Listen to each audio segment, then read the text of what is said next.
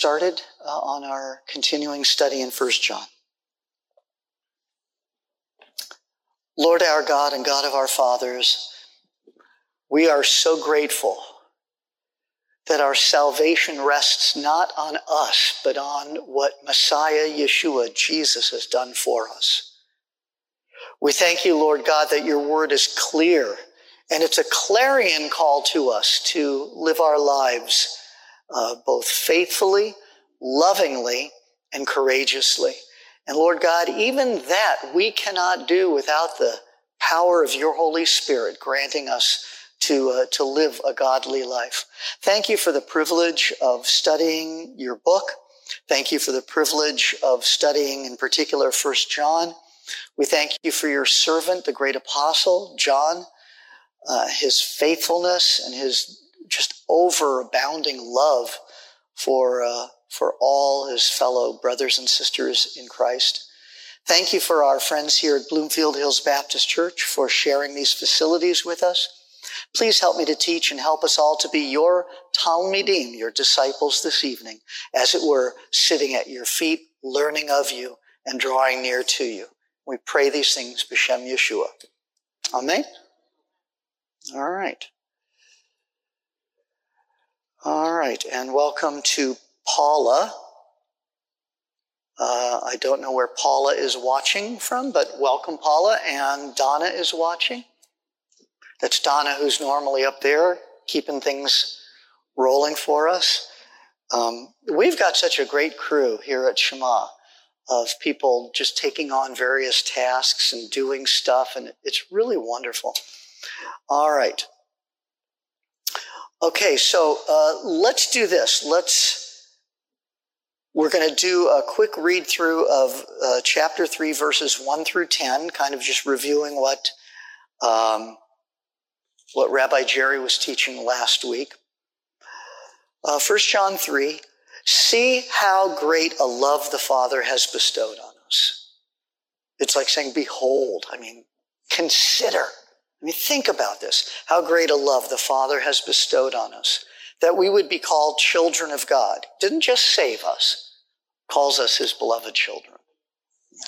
Didn't just rescue us and say, gee, thanks for making me go through all these measures to rescue your sorry tuchus, right? you know, he calls us his children. He loves us. And such we are, children of God. For this reason, the world does not know us because it did not know him. Well, right there, that gives lie to this whole claim that you hear from time to time. Oh, we're all children of God. No, we're not. You know, you become a child of God, according to John, when you put your faith and trust in Jesus the Messiah and are born again, right? Uh, he gave to as many as believed in him, he gave the right to become children of God, even to those who believe on his name. So we're not all children of God just by virtue of having been born. You need to be born again. And it says, for this reason, the world does not know us because it did not know him.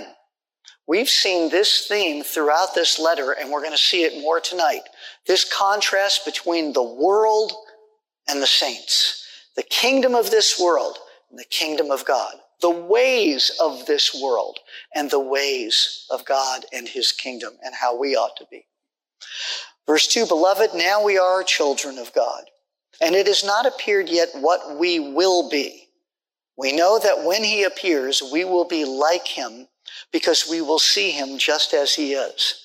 We couldn't see him just as he is in these mortal bodies. We'd be disintegrated in an instant just in, in the presence of that kind of infinite holiness. We can't begin to fathom that. So we're not what we're going to be. And we, we, we haven't seen him, but when we see him, when he appears, we will see him as he is. I could go off on one of my soapboxes about how I wish people wouldn't try to paint pictures of Jesus. You know, um, I can't wait to see how wrong we all got it, you know. Um, but I really wish people would have uh, kept that idea of let's not try to draw pictures of the eternal realm.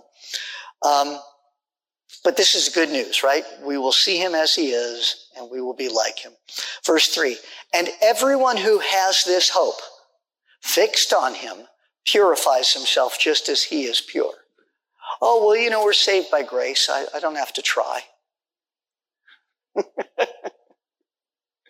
we are expected to live holy lives.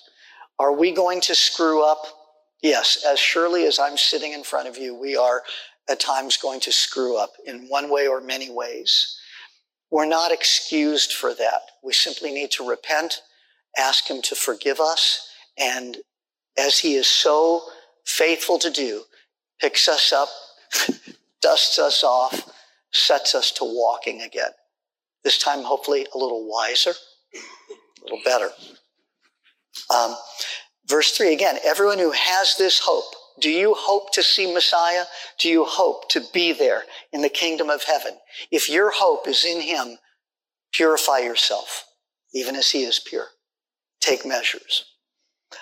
Verse 4 Everyone who practices sin also practices lawlessness, and sin is lawlessness.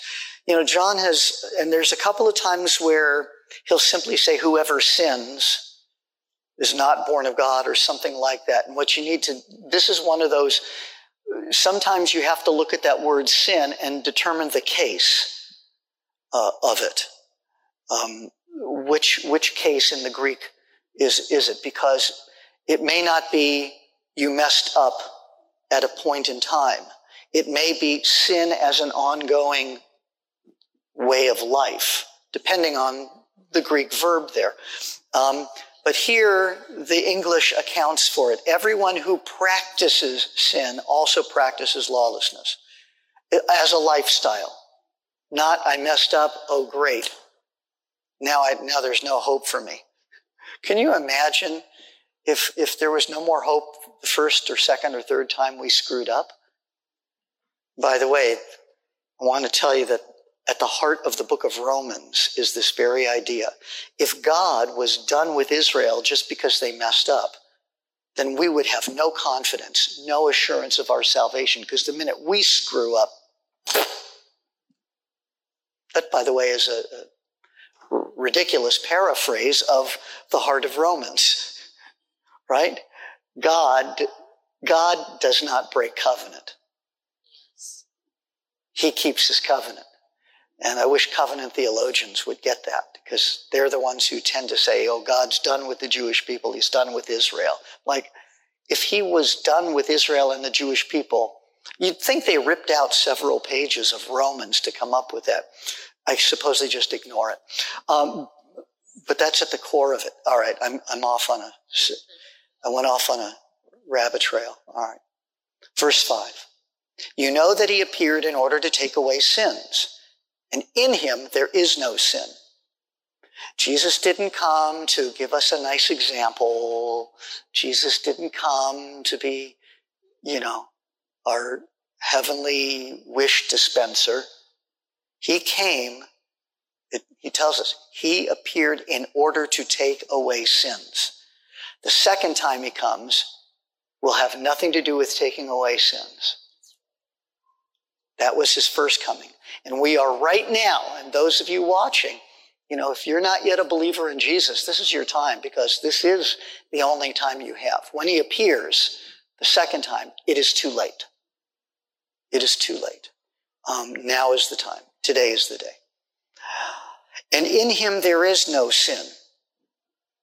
This is in direct contradiction to these false teachers that had arisen in the midst of these congregations. Uh, they didn't even believe that original sin was a real thing. They thought it was just some kind of made up construct to make people feel guilty or what have you. Verse six, no one who abides in him sins. What did I tell you a minute ago? It doesn't mean if you mess up, that's it.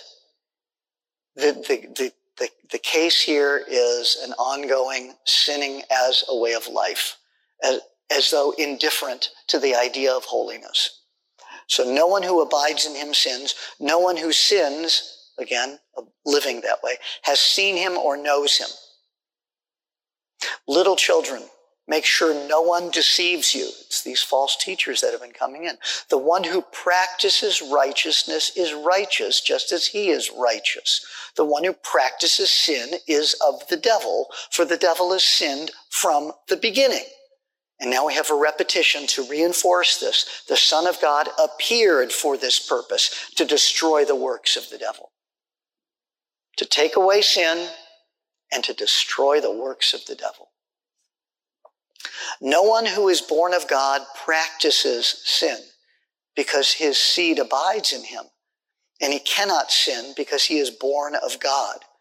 Again, it does not mean that we're not going to mess up, that we're not going to sin one way or another at various times. But what we must not do is tell ourselves, oh, well, that's okay. Because, you know, he made atonement. So if I mess up, it's okay. It isn't okay. Repent, confess it, turn from it, and walk with him again. Okay. Um, this is describing, um, I guess I would call it a cavalier attitude towards sin and a cavalier attitude toward the holiness of God. We cannot afford that. Uh, verse 10 By this the children of God and the children of the devil are obvious. Anyone who does not practice righteousness is not of God, nor the one who does not love his brother. And that's the transition verse into what we're going to talk about tonight. We're going to talk about what love is and absolutely isn't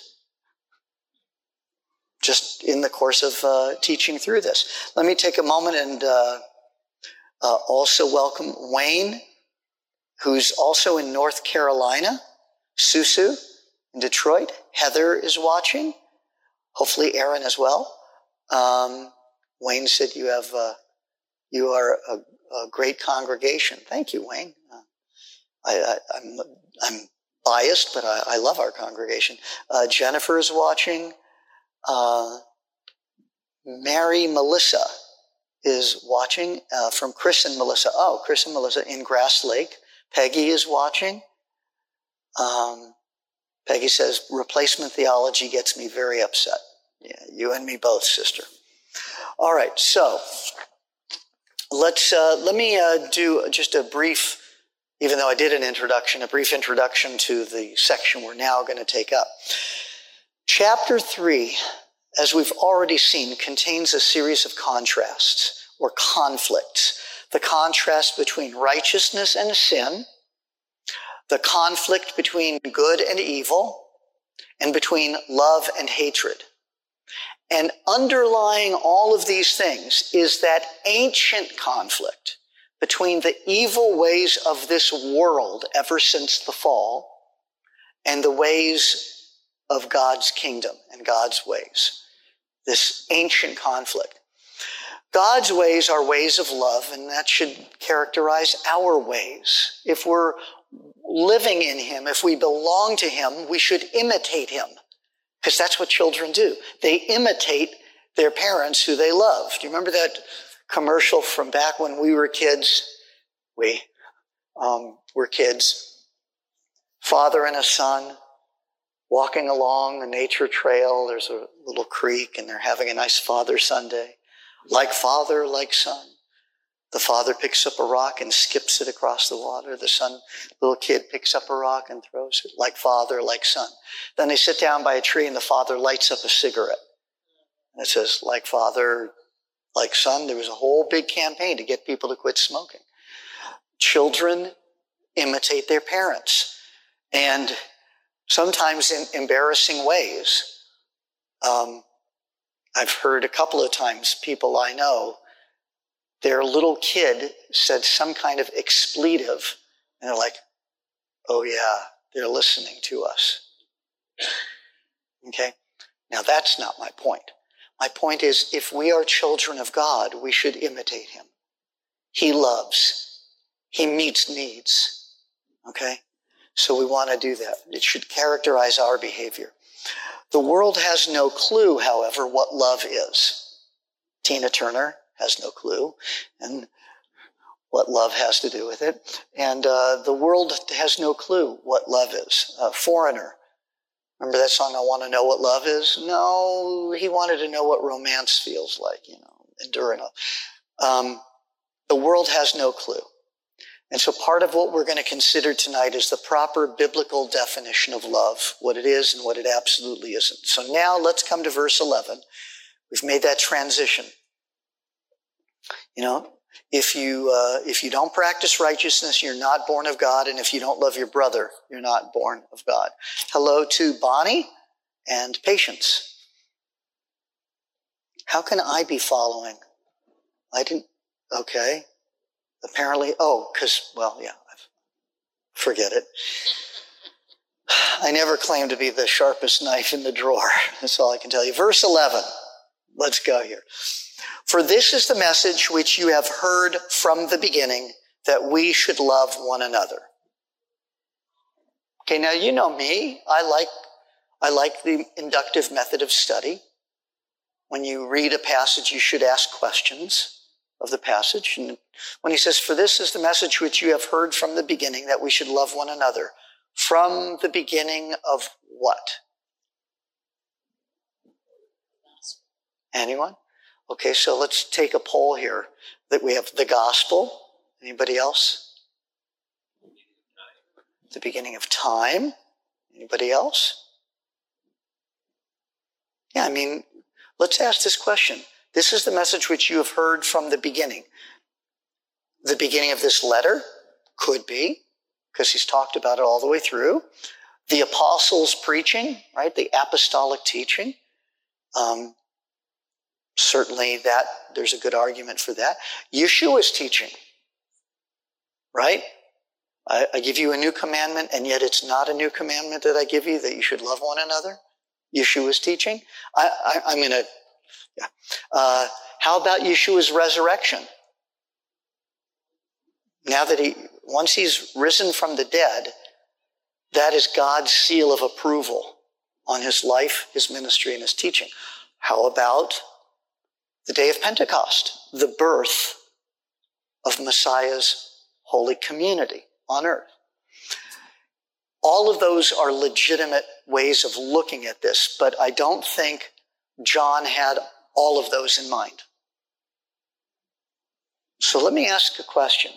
How far back in Scripture does loving one another go? Let me put it another way. Can anybody tell me where in the Scripture it says, love your neighbor as yourself? And I'm not talking about the Sermon on the Mount. Does it, does, where in Genesis? And the Shema is in Deuteronomy. It's neither in Genesis nor in Deuteronomy. It's in Leviticus, the book that everybody loves to ignore.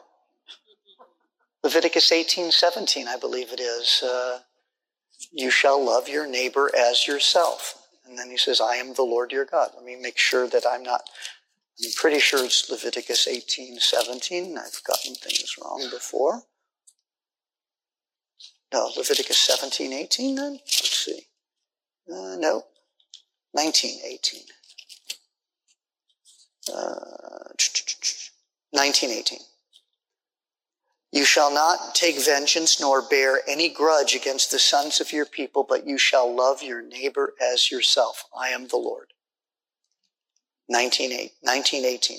I think I was thinking of 1817, no, 8, 17, 18, yeah, 17, 18 about not getting tattoos. No, I, I don't know. Eight, I don't know. Anyway. Uh, so you could argue, and you would be making a, a, a decent case if you argued that the message that you have heard from the beginning means all the way back to the beginning of Israel as a nation, all the way back to God's dealings with Abraham. Um, so now, um, Nancy, did you have another? I was thinking the beginning is another name for Jesus too. Okay. For this is the message which you have heard from the mouth of the Alpha and the Omega, you know, that you should love one another. Yeah. Um, I'm not going to suggest that one is more right than the other, but the fact is that because that message to love one another is woven throughout the Word of God, it really doesn't matter where you first picked up on it. It's been there all along. Uh, now, doesn't saying that we should love one another seem just a bit obvious? Doesn't it seem a bit obvious? Love one another. By the way, the Apostle John was known for being, uh, being a man of not so many words, but when he would be asked to say something, he would say the same thing Children, love one another. He was known for saying that. Um, so if it does seem to us a bit obvious, maybe we ought to ask why it has to be repeated. Why? Why we had to get it from Moses in Leviticus 19, why we had to get it throughout the prophets, why we had to get it from Messiah himself, why we had to get it from the apostles, why again and again. Shouldn't it be enough that there's one place in scripture where it says, love one another? And it's like, well, I believe the scripture, therefore. No, we need to hear it a bunch because we forget a bunch. It is in our fallen nature to forget a bunch, to lose focus, to get our priorities screwed up. We fight against those things. As believers, we have the presence of the Holy Spirit to help us walk with the Lord, to help us not lose focus, to help us love one another. But it's still a day to day struggle, isn't it? And everything in this world is fighting against that. You've, we have some new people, but some of you have heard me tell this example before, like the moving walkways in an airport. I love those moving walkways when I'm trying to get somewhere because I can hustle and it's adding speed to my hustle. Um, but imagine you're trying to go this way and you're on one of those moving walkways that's going this way. And that's what it's like trying to walk with the Lord in a fallen, satanically controlled world that is under a curse. It's like everything is pulling you this way and you're trying to walk this way, which means you got to keep walking just to make any progress at all. Because the minute you decide you're just going to rest and cruise, you're going to be pulled back. That's what it's like. Um, is there something deeper that John is alluding to when he says that we should love one another? Because it does seem kind of obvious. When you're reading, for example, in Proverbs, and it says, um, it is not good to condemn the righteous and vindicate the wicked. It's like, duh. You know, it's so obvious that you just know that there's another reason that that's there. And usually it's that you can tell by a person's conduct whether they're righteous or wicked. The conduct reveals what's in the heart. So sometimes the things that seem obvious in scripture is like, why did he need to say that? There's a reason. There's a reason for that. Um, and I think John is going to get to that shortly. Um, we're going to talk about love. What is the biblical definition of love as long as we're still on verse 11? What's the biblical definition of love when it says, This is the message which you have heard from the beginning that we should love one another? So. What love are you talking about? Okay, good. Pete asked a good question. There's more than one Greek word for love. There's phileo, filial love, brotherly type love. There's eros, right? Romantic, um, sexually intimate type of love. There's agape, um, love that sacrifices for the well-being of another. Right? There's there's different words for love. Um, this is agape. We are called to agape. And agape love is not something that has anything to do with your feelings at all. Um, there may be somebody that you can't stand. They annoy you to no end. Maybe they even hate you and they've, right? They've gone out of their way to make your life miserable, but there they are on the side of a, the road and they got a flat tire. And you pull over and you help change the tire. You're also going to probably change their life. See, that's love. Um, doing something for someone that has that specific need, apart from your feelings. So, the biblical definition of love in this regard, the kind of love that we are called to, seeks the well-being of others, is not looking for, you know, a favor in return, is not looking for any kind of remuneration no expectation, not even the expectation of reciprocity. Love says that person needs this, and, I'm going to meet that need. Completely apart from your feelings. All right, now let's go to verse 12. We could probably talk about this for a long, long time. All right, verse 12. So we should love one another, verse 12, not as Cain, who was of the evil one and slew his brother. And for what reason did he slay him? Because his deeds were evil and his brothers were righteous. By the way, I want to welcome uh, Dottie, uh, who's watching with us. We've got 26 people watching. That's really nice. Okay and Sarah in Tampa, Florida. My friend Simon in uh, the Washington, D.C. area. All right. Um, now, what a contrast. Cain as the epitome of evil. Now, there have been many murderers across history. There have been mass murderers across history, in recent history. So, why does John reference Cain? Why not Pharaoh or Herod or any of a number of ancient murderers? Uh, why not Haman? Um, why does he reference Cain?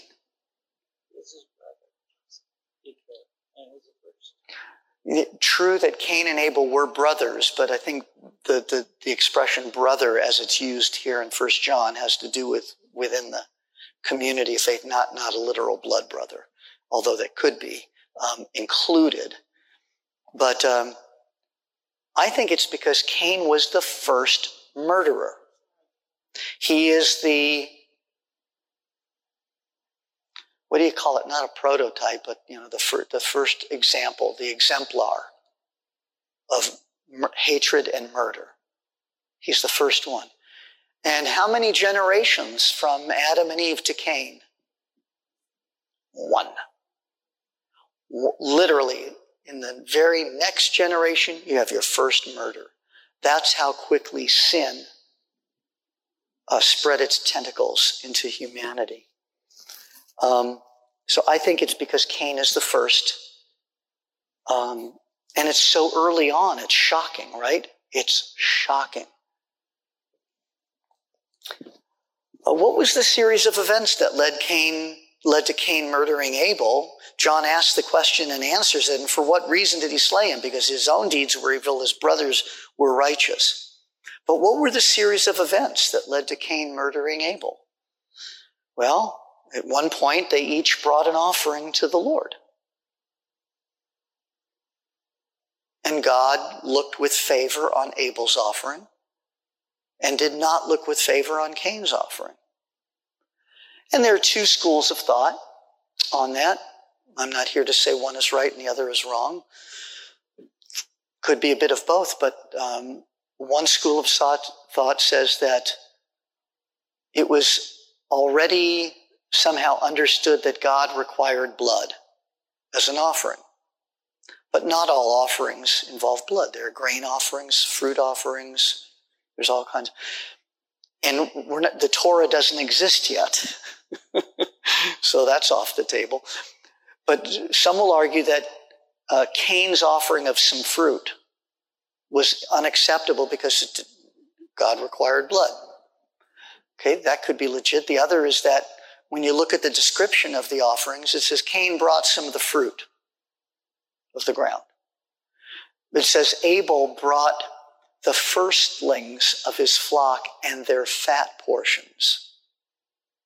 You get the sense that Cain brought some fruit. Abel brought the best of his flocks. So perhaps it wasn't what was in the offering as much as what was the attitude in bringing the offering. Cain seemed to have done it in a rather perfunctory way. Abel put his heart into it. Those are the two schools of thought. And I'm not here to say one is right, one is wrong. But this is the series of events. God did not look with favor on Cain's offering. Cain gets upset about that. His whole countenance changes. And God talks to him. God had a little conversation with him. Now, I, I have had a few very rare occasions in my 40 years in walking with the Lord where I, I really sensed that He was speaking directly to me. You, you will, those of you who know me, I do not walk around going, oh yeah, God was telling me this, or yeah, God was telling me that. That is not me. And I frankly don't like loose talk. A lot of times people say, oh yeah, God told me this. And what it was is an idea that came into their head and they assume that every idea they have is God telling them. And I've heard some pretty boneheaded things that supposedly God was telling people.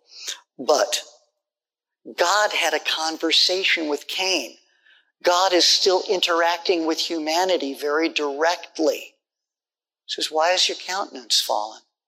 If you do well, won't your countenance be lifted up? And if you don't, right, he warns him, sin is crouching at the door. And sin wants to have you but you must master it, right? God, God showed up and talked to Cain.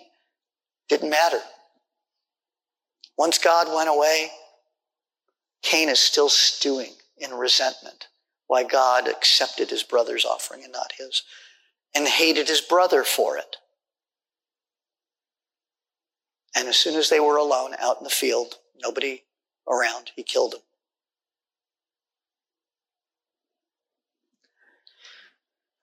Cain was the first murderer on planet Earth. And I think that's why John uses his, him as the quintessential example. Yeah, Linda. Oh, yeah. Cain knew who God was. Cain experienced God's presence in some way and still turned around and murdered his brother.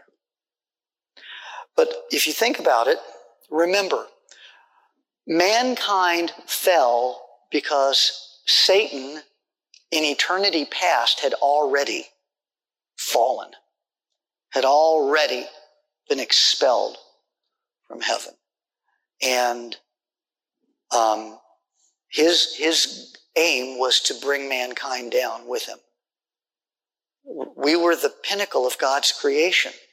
I mean, in this incredible beautiful, magnificent world.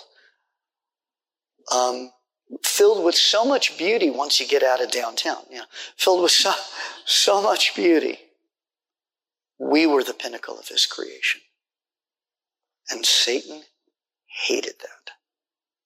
Wanted to destroy what God had done and took us down. And so what Cain did was imitating, he was just imitating now his father. We, we want to imitate our father. Cain imitated his father. And it says here in verse 12, Cain, who was of the evil one, and slew his brother. You know what you won't find anywhere in 1 John chapter 3? Or let me expand it out a little bit. You know what you won't find anywhere in First John? Wait, let me expand a little farther. You know what you won't find in any of the epistles? Wait, let me expand it a little farther. You know what you won't find anywhere in the New Testament? Wait, let me expand it a little farther. You know what you won't find anywhere in the entire scriptures? Is this idea that there's a third neutral way. That's what you won't find anywhere in the Word of God. A third way. Oh, you know, you know, I think Jesus is all right, and I, I you know certainly don't want to serve the devil, but you know, I'm, I'm, I don't want to get into all this Jesus stuff. I don't want to get all religious or whatever. Um, there is no third way. Saying no to Yeshua is saying no to his father who sent him. And I don't know about those of you who have children. Somebody disses your kid. How are you going to feel about them? There you go. Uh, so he tells us Abel's deed, Cain's deeds were evil, his brothers were righteous. See, this is how it plays out in a fallen world. It's not live and let live. Evil never wants to live and let live. Evil wants to turn anything good into more evil. It's never, hey, would you help me up? It's, I'm pulling you down. This is why people want to invite you to participate in their sin with them. They don't want to be elevated. They want to feel better about themselves by saying, see, even this guy did it too. telling you. All right. Let's go on. Verse 13. Actually, verse 13, part A. I got to get back there because I, I went to uh, Leviticus. So give me a second here. Okay. All right. No, just verse 13. Short verse. Lot to talk about. Do not be surprised, brethren, if the world hates you.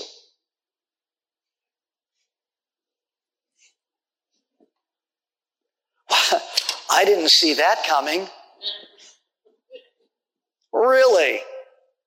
Um, okay, I am going to get on a soapbox for just a second. So, the 29 people, you guys watching, you guys, you're stuck with me.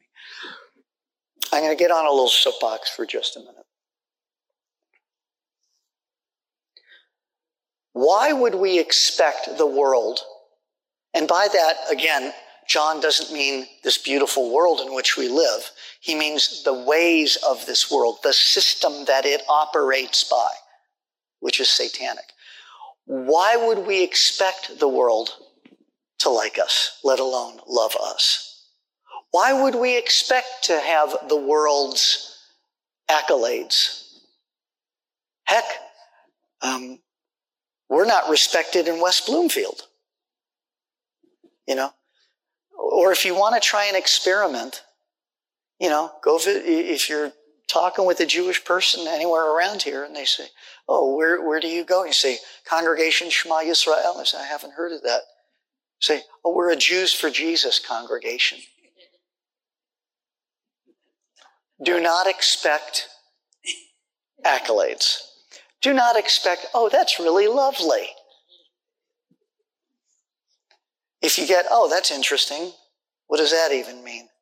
Then at least you have an opportunity to talk about what you believe. But um, this is why, by the way, I don't take my title very seriously. Yeah, I'm Rabbi Glenn, but I don't take the title seriously.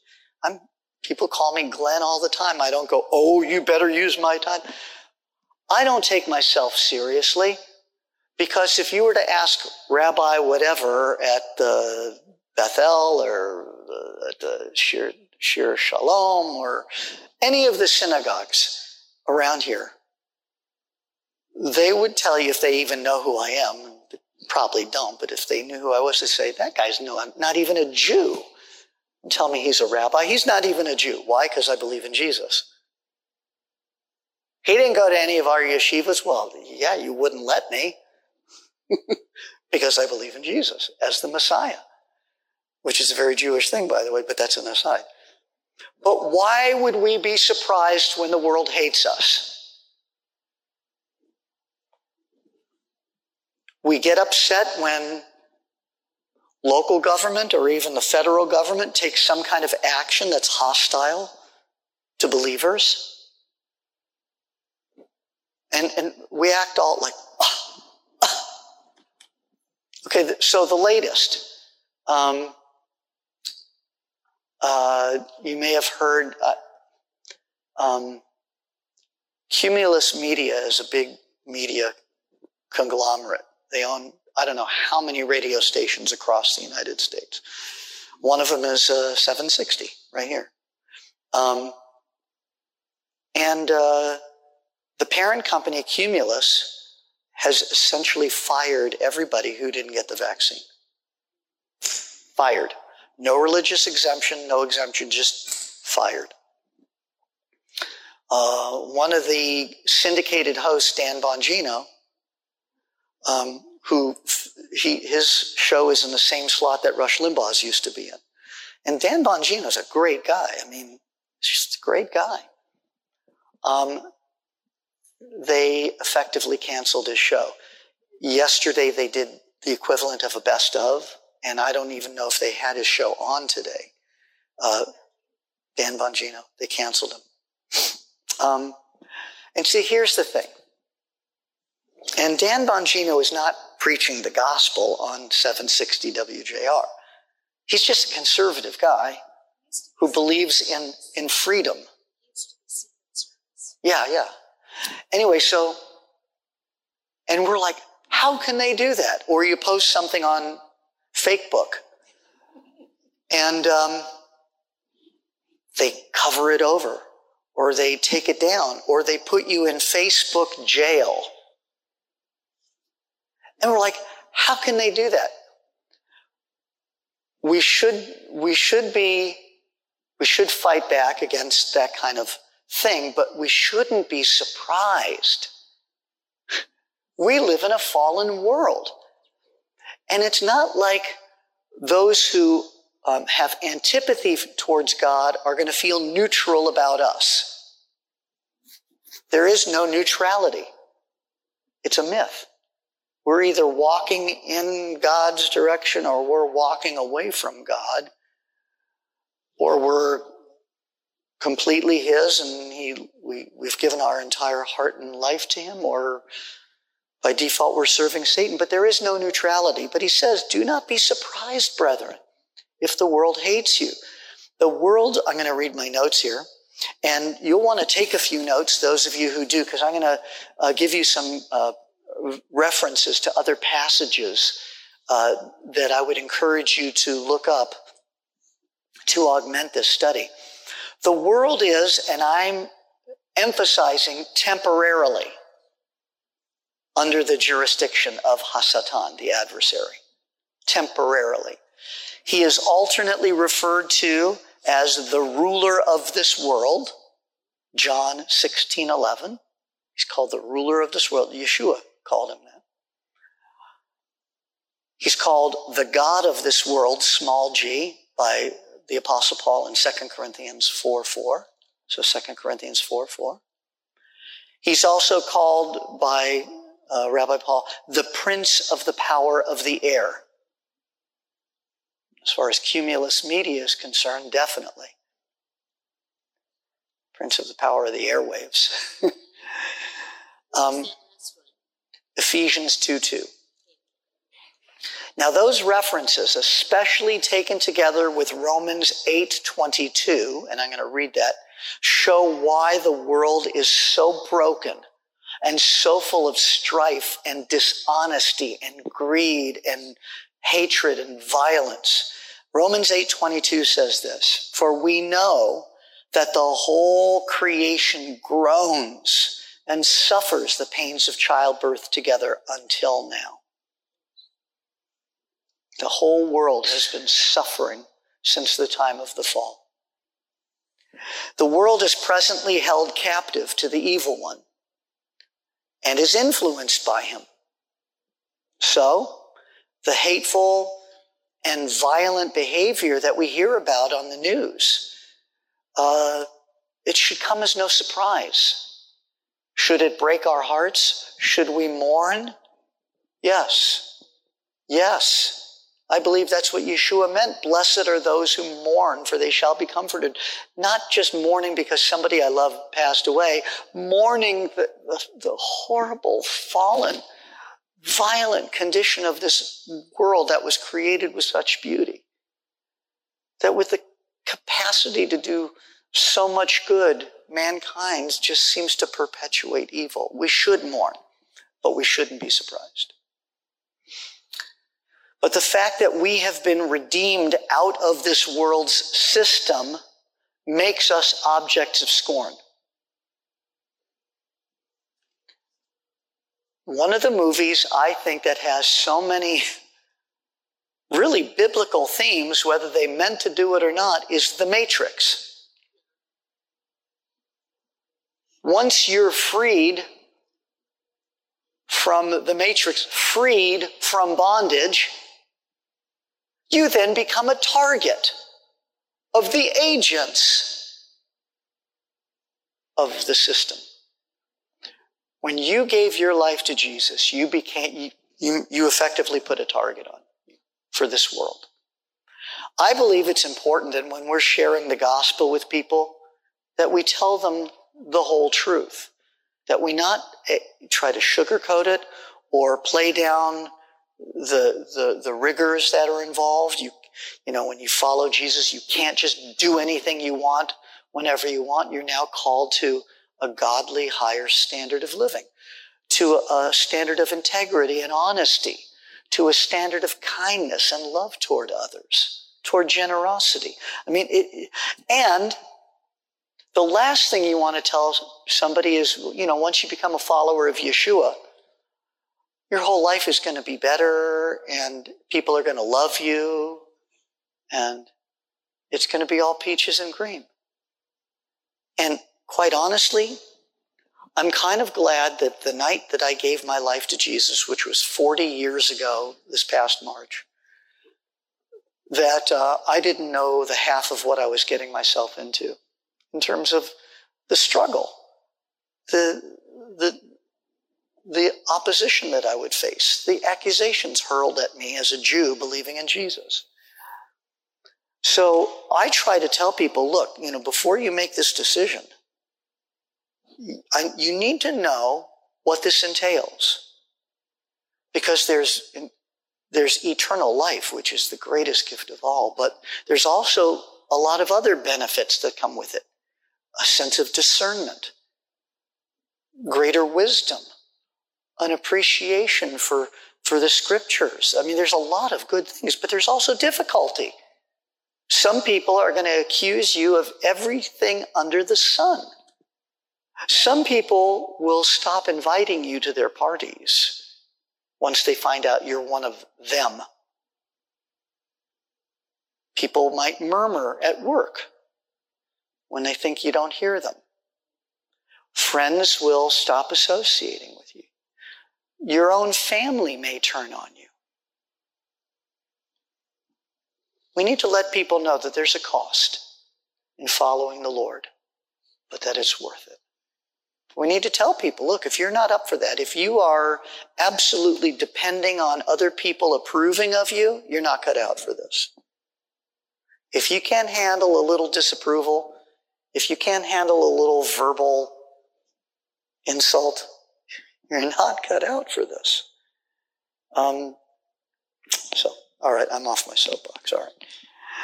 But the point, the point here is that the world is not going to say, "Oh, that's that's nice." They're going to come against you. Um, we represent Messiah Yeshua, so it's going to make us targets, objects of scorn. And because we represent Messiah and he represents God and God represents righteousness, holiness, purity, goodness, the world doesn't want to be reminded of that. The world, marinating in sin, doesn't want to be told there's another way. Doesn't want to be told this is wrong. Here's the way to do what's right. Doesn't want that. Um, the world doesn't want to be reminded of judgment. There's a coming judgment. And it's a final judgment. The world doesn't want to hear that. So it has always been open season on Jesus' people. Hence, John tells us not to be surprised that the world hates us. All right, verses 14 and 15. I don't know, Rabbi Jerry, you think I might even finish the chapter tonight? Who knows? I don't know. I don't know. Verses 14 and 15. We know that we have passed out of death into life because we love the brethren. He who does not love abides in death. Everyone who hates his brother is a murderer. And you know that no murderer has eternal life abiding in him. We know, you know. The verb know, gnosis, gnosis, appears 11 times just in this chapter. Remember the big picture of this letter? What's the big picture of this letter? You've got these arrogant false teachers coming into the midst of the congregations, sowing division by contradicting the apostles' teachings, leading people astray with their enticement that, hey, you can have this higher, deeper knowledge that only a few of us get to have. I'll teach you about it if you'll let me be your, your guide. Don't listen to them. That's what was going on. And so, you know, they were leading people astray with their claim to greater knowledge, gnosis. In this instance, John tells us how to know we have been saved from eternal death, to know that we have eternal life. So you're going to hear that word know a lot. One of the tests of genuine faith, and it was earlier in this letter as well, one of the tests, how, you know, if I'm going to do a litmus test of my own life, you know, what's a good barometer? How can I know that I have eternal life? Do you love the brethren? That is one of the surest signs that you are in the faith. That you just, you love the brethren. And again, it's more than fuzzy feeling. It's you are willing to do what needs to be done to help your brothers and sisters. You are willing to be inconvenienced but that is one of the tests of genuine faith. We love our brothers and sisters in Yeshua. Not mere feelings, but genuine love that seeks the very best for others. Love that meets practical needs. Love that's willing to be inconvenienced. But again, there seems to be no such thing as a middle path. Right? Death, life. Love, hatred. Life, murder. There seems to be no such thing as a, a middle path, a third way. All right, let's go on to verse 16. We know love by this. Here it is again. We know. He's, he's putting, he's putting in the face of these proto-Gnostics who claimed to know, have deeper, higher knowledge. He's putting it right back. We know love by this that he laid down his life for us, and we ought to lay down our lives for the brethren. Well, you know, it's pretty safe bet that if you're not willing to even do simple little things to help and love your brothers and sisters, you're certainly not going to lay down your life for them. On the other hand, Perhaps through the Holy Spirit, you get courage in that moment of time to literally lay down your life for someone. But chances are, if you're not willing to be inconvenienced for a brother or sister, if you have no love for your brothers and sisters, and that includes affection, then that litmus test is telling you you may not be in the faith. You need to examine yourself, and if you aren't, you need to surrender yourself to the Lord through Messiah Yeshua. He laid down his life for us. The way I heard it put by a biker buddy of mine, he died for me. I'll live for him.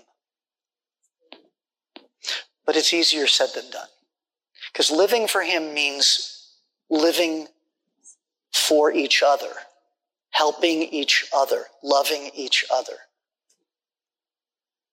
And that means that one of these each others might be calling you up. I need you to, I got to talk. Can we talk? It's like you were right in the middle of some big project.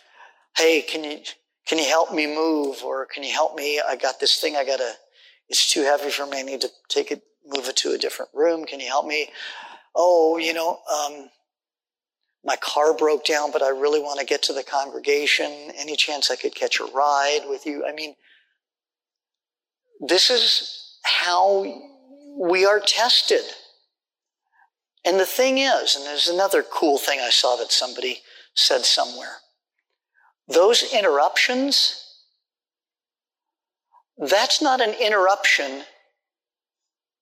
That's what God wants you to do. It's like, this, look, this is, I'm doing, I'm doing this thing. And this, this call comes. Somebody needs your help, right? That's God saying, this is what I want you to do right now. It's not an interruption, it's an assignment. You can get back to whatever the thing you're doing. This is an, an assignment. Now I'm saying this and I just know God is going to test me on this. I just know it. Um, but really, um, this is how we show our love. And it's not just the brethren. Love your neighbor as yourself means basically love everybody else as yourself. Um, and now I'm going to make a quick little announcement because I'll forget if I don't. And it's related to this. Jennifer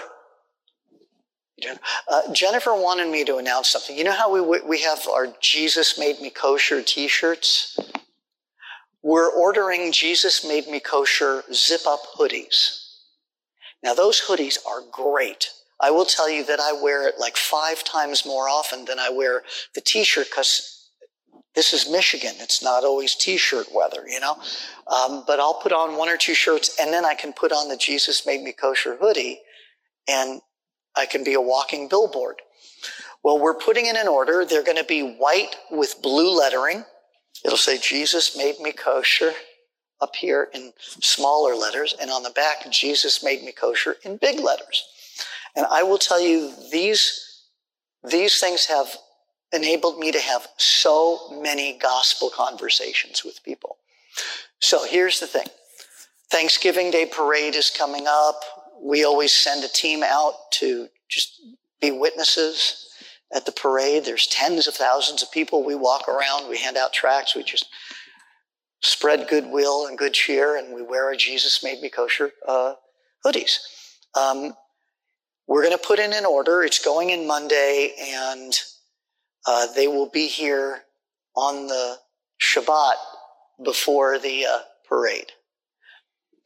If we can get 12, if we can purchase 12, the cost will be 35. If we come up short of 12, we pay $40 each. We have nine so far ordered. So if you were thinking you like that Jesus made me kosher uh, message and you want to do what I do, I, I wore my hoodie tonight on the motorcycle.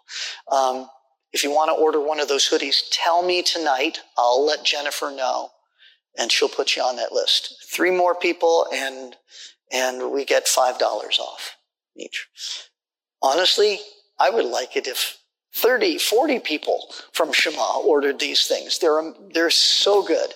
And if you're like me, I'm a little shy about starting conversations with, with strangers. I, I like to talk, as you have figured out, but I'm a little shy about breaking the ice.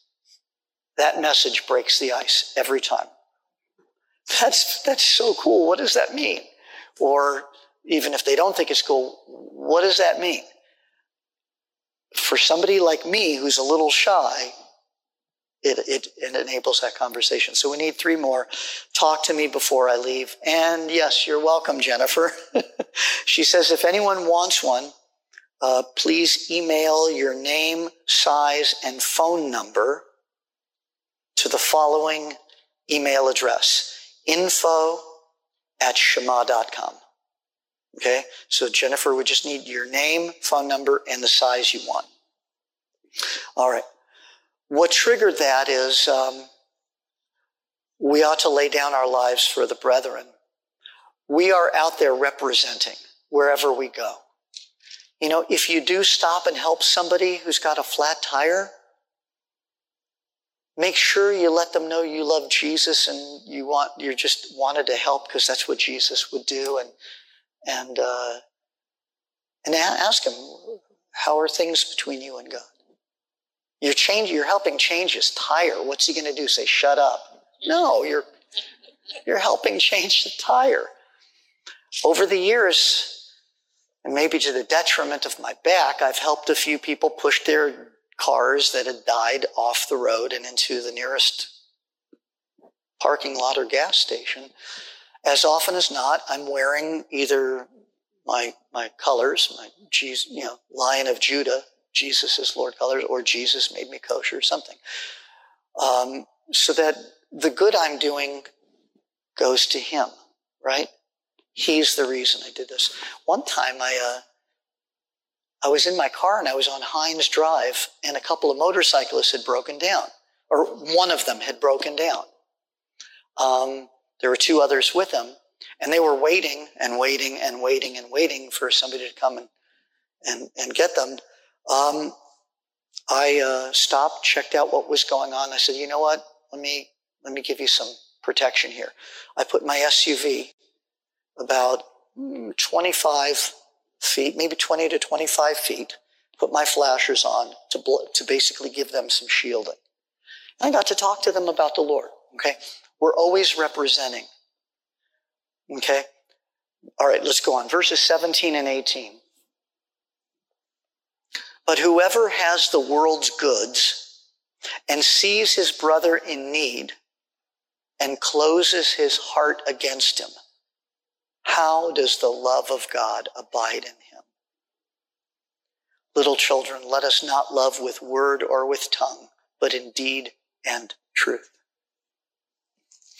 I'm convicted by this. Our brother Matthew, who comes here to Shema, who doesn't, who can't drive, uh, put a thing on Facebook that he's needing a ride. It's up to Flint. I can't remember when it is, but anyway, if anybody has some time is able to do that, um, I got to go back and see when that is. But whoever has the world's goods, in this case, if you have a car, because he can't drive, but he needs to get from point A to point B. Whoever has the world's goods, whether it's food, finances, resources, what have you, and sees his brother in need and closes his heart against him, how does the love of God abide in him? Little children, let us not love with word or tongue, but in deed and truth. That's the definition of love. Not warm fuzzies, but commitment to help, willingness to be inconvenienced for somebody else's sake, doing for somebody else what you would hope if you were in that circumstance, somebody would do for you. That's what love is. That's what real love is. By the way, there's an expression that Yeshua used um, in the course of his teaching, he talked about the eye is the lamp of the body. Do you remember he said that the, the eye is the lamp of the body? If therefore the eye is good, the body, your body will be filled with light. But if your eye is bad, you'll be filled with darkness. And how great is that darkness? He wasn't talking about human eyesight. He was talking about the good eye versus the evil eye. And the evil eye isn't the same thing as somebody giving you the stink eye.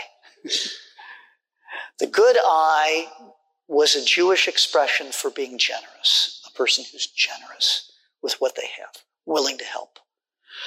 The evil eye is the person who is selfish, stingy, and unwilling to help. That's what the good eye and the evil eye meant in first century Israel when Yeshua said it. Okay? Whoever has the world's goods sees his brother is in need and closes his heart against him. That's what it means to have an evil eye.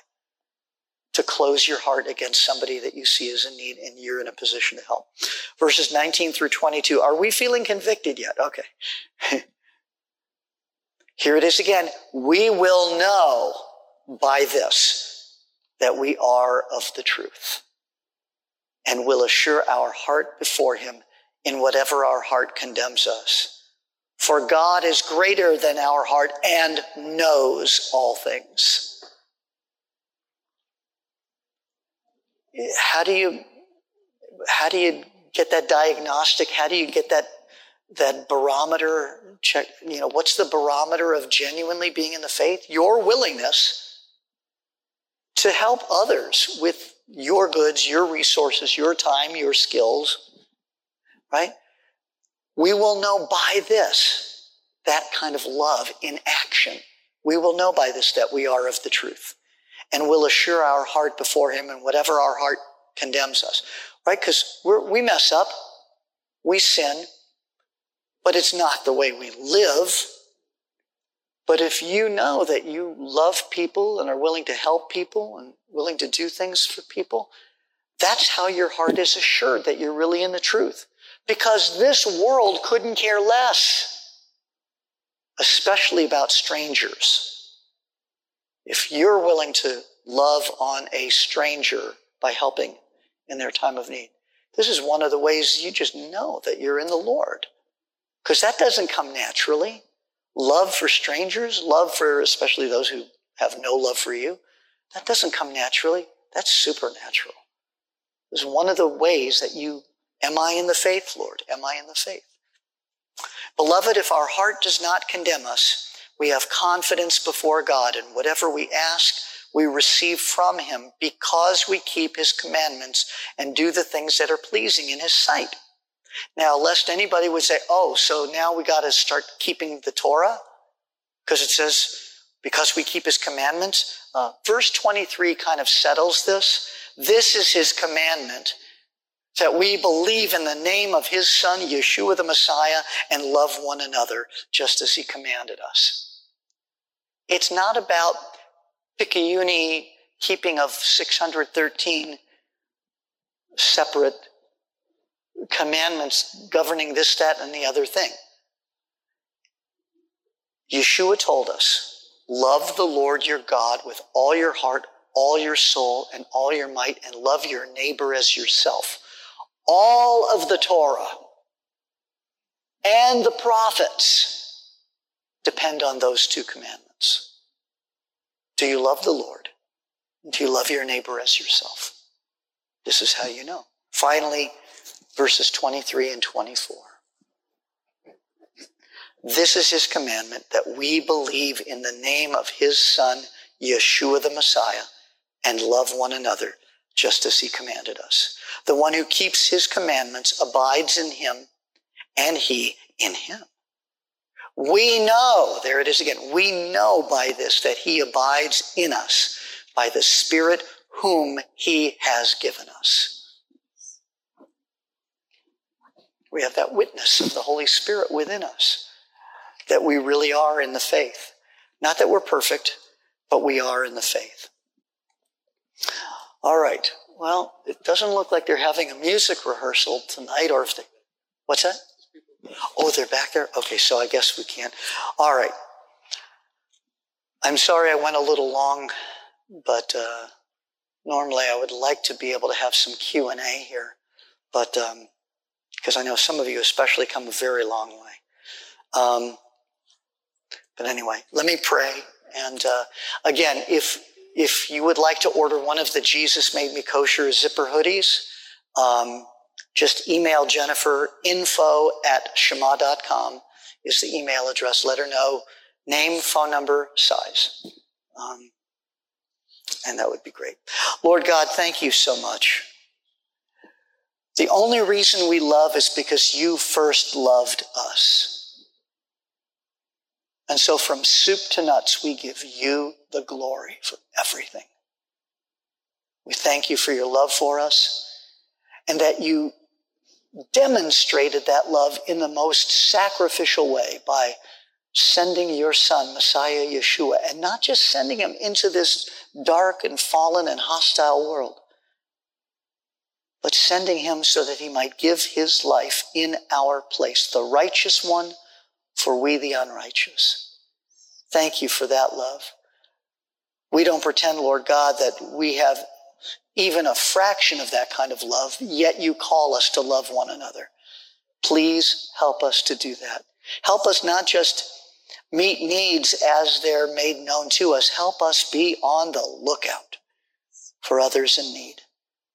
Thank you for our evening together, Lord. We bless your name, B'Shem Yeshua, in Jesus' name. Amen.